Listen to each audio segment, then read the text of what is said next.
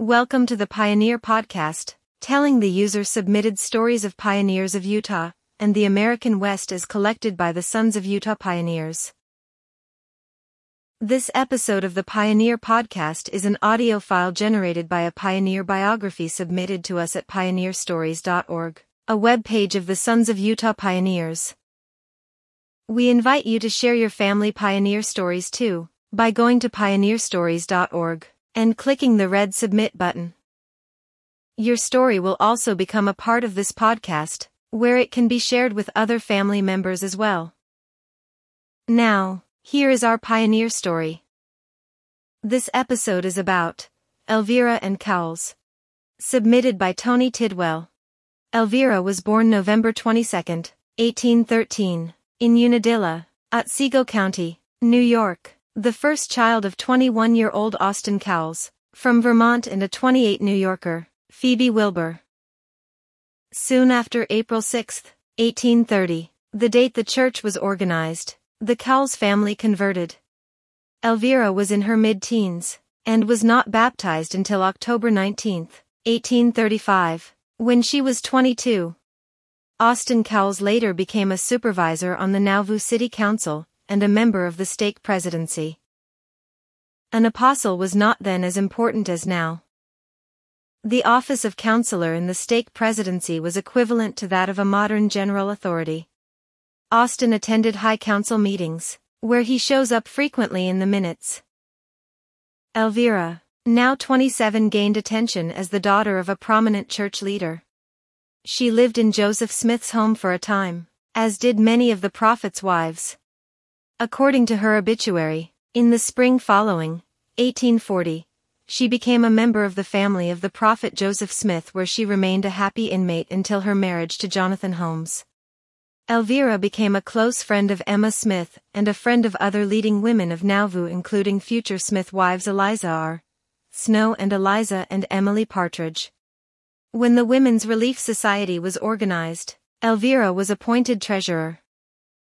Living with Joseph Smith's family brought an important man into Elvira's life when late in 1840 Jonathan Harriman Holmes became part of the household as he worked as a handyman and a bodyguard for the prophet. Jonathan, a shoemaker, was born in Rowley, Essex, Massachusetts on March 11, 1806. He was baptized in 1832, gathered to Kirtland in 1834 where he lived with the Smith family. He was loved by the prophet and all who knew him. He was married to Marietta Carter by Joseph at the prophet's home on April 13, 1837. They had two children, Sarah Elizabeth, born on January 24, 1838 and Mary Emma, born on May 25, 1840. In August, 1840, a mob burned the Holmes house to the ground. Marietta, who already suffered from consumption, died on August 20. Her three-month-old baby, Mary Emma, passed away less than a month later. Joseph Smith, upon learning of the tragedy, offered to take four-year-old Sarah into his home and asked Elvira to be her surrogate stepmother. Jonathan and Elvira began courting at this time as Elvira continued to reside with the Smiths in Nauvoo from 1840 to 1842. By September 18, 1842, Elvira and Jonathan were engaged. They were married December 2, 1842. Joseph Smith officiated. Elvira was now the true stepmother of Sarah Elizabeth. On June 1, 1843, Elvira was married to Joseph Smith by Heber C. Kimball in the Kimball home with Vilate Kimball and Eliza Partridge as witnesses. It is probable that Jonathan knew of this marriage and permitted it, to his credit Jonathan never wavered in his loyalty to Joseph Smith. Elvira's marriage to Joseph Smith was perhaps a factor in Austin Cowles' disaffection from the prophet and the church. In early 1843 Austin served as a missionary in New Hampshire and Massachusetts. Upon his return to Nauvoo, Cowles played an important part in opposition to Joseph and polygamy. On August 12, 1843 Hyrum Smith read Section 132 of the Doctrine and Covenants, which revealed the doctrine of polygamy, to the High Council. Three men at the council, William Marks, Austin Cowles and Leonard Soby publicly opposed the new doctrine. As a result of his opposition, on September 12, 1843, Austin Cowles resigned his position as a counselor in the stake presidency, and his resignation was accepted. By the end of April, 1844, the anti-polygamy dissenters began organizing a new church. William Law was appointed president with Austin Cowles as his first counselor. Austin Cowles was cut off from the LDS Church for apostasy. On May 19, he began writing articles for the first and only issue of the Nauvoo Expositor. The Criticisms of Joseph and the First Public Discussion of Polygamy, appeared on June 7, 1844, with an anti-polygamy affidavit by Cowles on the second page. The subsequent destruction of the press ordered by Joseph Smith set off a chain of events that led to Joseph's martyrdom. Ironically, Jonathan Holmes was one who helped destroy the press, as father-in-law and son-in-law were on opposite sides. Elvira loved her father, and loved the church, Joseph Smith and Jonathan. She was put in a difficult position. On June 27, 1844, Joseph Smith was martyred and Elvira became partly widowed.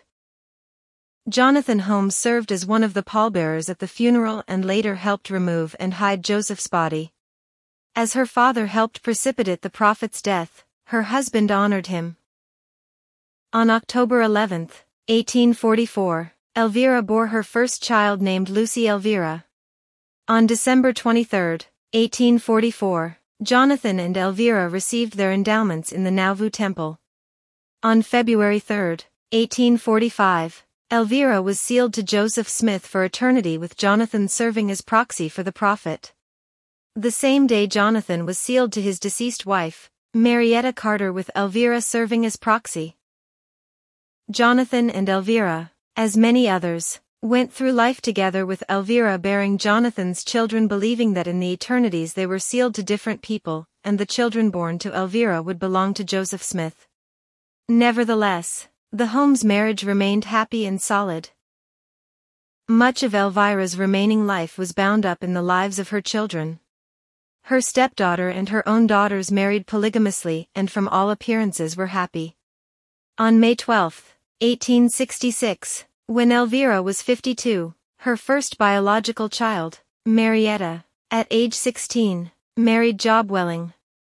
Job was an English convert, a tailor and a widower with two small children, Willard and Anne.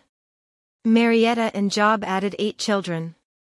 Two years later, on December 21, 1868, Elvira's daughter, Phoebe, became a polygamous wife, when at age 17, she also married Job Welling in the endowment house in Salt Lake City. Phoebe would bear Job eight children. Seven years later, on April 28, 1875, at age 19, Emma Lucinda, Elvira's youngest child married Job Welling. Family tradition holds that her two older sisters persuaded Emma to accept Job Welling's marriage proposal. In doing so, she gave up her desire to be a teacher. In March of 1871, Elvira became sick with exposure probably tuberculosis, and it became apparent she was dying.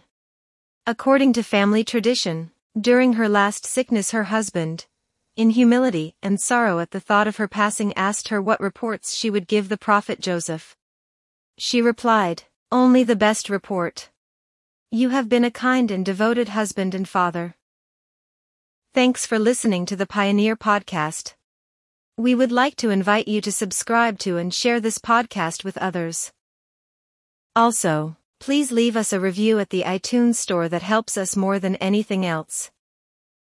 If you would like access to more content and information about our pioneer history, join us at s.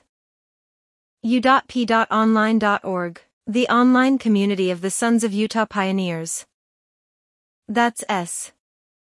u.p.online.org. Goodbye until next time. From your friends at the Sons of Utah Pioneers.